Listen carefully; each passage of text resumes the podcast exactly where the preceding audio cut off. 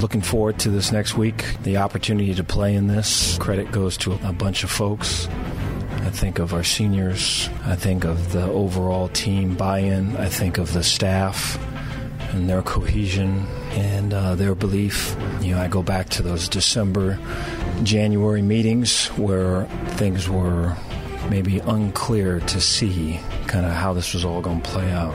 And so the, the belief, the connection that was forged then, I think is way special. When the 2021 season began, few outside the Baylor locker room would have predicted a road that would lead to Arlington. Two and seven the year prior, picked to finish eighth in the Big 12, a new quarterback, a new offense. Plenty of factors caused outsiders to underestimate the Bears. But they began writing a different story when the season kicked off in San Marcos. The defense provided an early spark in a 29 20 win. Play, it's a pick, and it's a pick six for JT Woods. JT Woods took it untouched into the end zone. In the home opener the following week, the Bears soundly defeated Texas Southern 66 to 7 and then routed Kansas 45 to 7 for a first Big 12 win. But the stakes got tougher at the end of September. Undefeated at 3 0, the Bears welcomed a ranked Iowa State team and built a 21 10 lead. In the second half, the Bears needed a spark as the Cyclones climbed back into the game. A spark that Trestan Ebner delivered. Mevis to kick off for Iowa State from left to right. Ebner will have a chance to return this one from the two the center of the field, to the 20, to the 25, to the 30. There goes Trestan Ebner. He's gone. The 40, He's the gone. the 50, to the sideline. Trestan Ebner. He's going to take it all the way. Trestan Ebner, 98 yards for the Baylor. Still, the Cyclones found themselves with a chance to tie the game with 24 seconds remaining.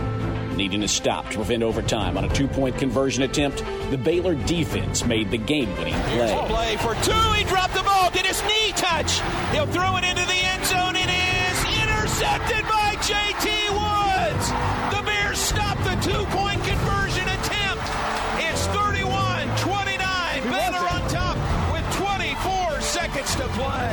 Ranked for the first time after the nationally televised win, the Bears traveled to Stillwater to take on Oklahoma State. Short-handed without Terrell Bernard and shut out in the first half, Baylor worked to mount a second half comeback, but fell short for their first loss of the season. The next week, a bounce back against West Virginia. Back at home, Baylor recorded six sacks and scored early and often in a 45 20 win to improve to 3 and 1 in conference play.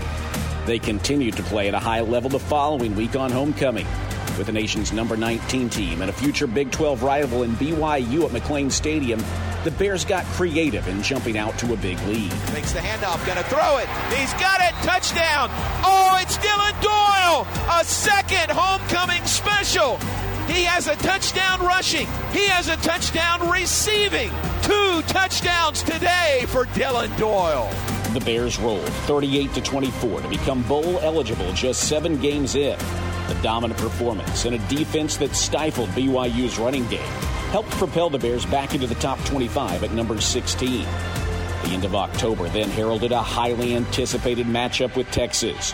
The Longhorns jumped out to an 11 point second half lead, but the Bears closed it early in the fourth quarter. After stopping a stupefying fake punt by Texas, the Bears were poised to wrestle control of the game back from UT. They handed it off to Abram Smith, and it was all gas, no brakes from there. Little toss to Abram Smith, spins out of a tackle. He's to the 25, to the 20, to the 15, to the 10, to the 5. Abram Smith into the end zone. Did he get in? Yes! Touchdown, Abram Smith! Touchdown, Bears! Abram Smith punches it in for Baylor. I love it. Bears go up 30 to 21 on Texas. The following game, the first week of November, brought pain. On the road at TCU, the Horned Frogs caught lightning in a bottle offensively. Backup Chandler Morris helped lead an upset win that was sealed with an interception on a potential game winning drive in the final minute. The Bears needed a bounce back, heading back to Waco for a showdown with fourth ranked Oklahoma. The Bears put together a dominant defensive performance in the game, but found themselves locked in a tight contest headed into the fourth quarter. There, they unleashed a barrage on the Sooners, scoring 17 fourth quarter points. Second down, seven for the Bears. They've driven to the Oklahoma 14. Hand off. Nope. Keep it. Bohanon running left. Bohanon to the 10, to the 5, to the end zone. Gerry Bohanon, his second rushing touchdown today. The Bears punch it in. Baylor extends their lead over Oklahoma to 23 to 7 in the fourth quarter. In a win so nice, the fans stormed the field twice. Baylor sent the Sooners back home to Norman with a 27 14 loss. And Baylor ends Oklahoma's unbeaten season. The Bears snap the Sooners' winning streak at 17. Baylor wins in Big 12 play over Oklahoma, 27 14 the final score. It just means more when you beat a team like Oklahoma. It was Baylor's first win over a top 10 opponent since 2015 and kept the Bears within striking distance of Arlington. But its impact would be lessened if Baylor couldn't keep it going with a win in Manhattan. In a bruising game that saw Gerry Bohanon exit with a second quarter injury, Blake Shapen showed poise as a backup, and the defense dominated in a 20 10 victory. That set the Bears up to shoot for a 10th win on Senior Day. It was an emotional backdrop for a game against Texas Tech, amidst a week leading up to Thanksgiving that saw 20 players catch the flu. Shapen takes the snap, first and 10. Going deep, left sideline for Ebner. He's got it. The defender fell down. Ebner makes the catch. Blake Shapen to Trestan Ebner, and the Bears score from 61 yards away. Still, the Red Raiders fought hard and had a chance to tie the game at the end of regulation. Tech kicker Jonathan Garibay had not missed a kick all year when he lined up an attempt to send the game to overtime. Snap a little high. Kick is away. The kick is no good. He missed it.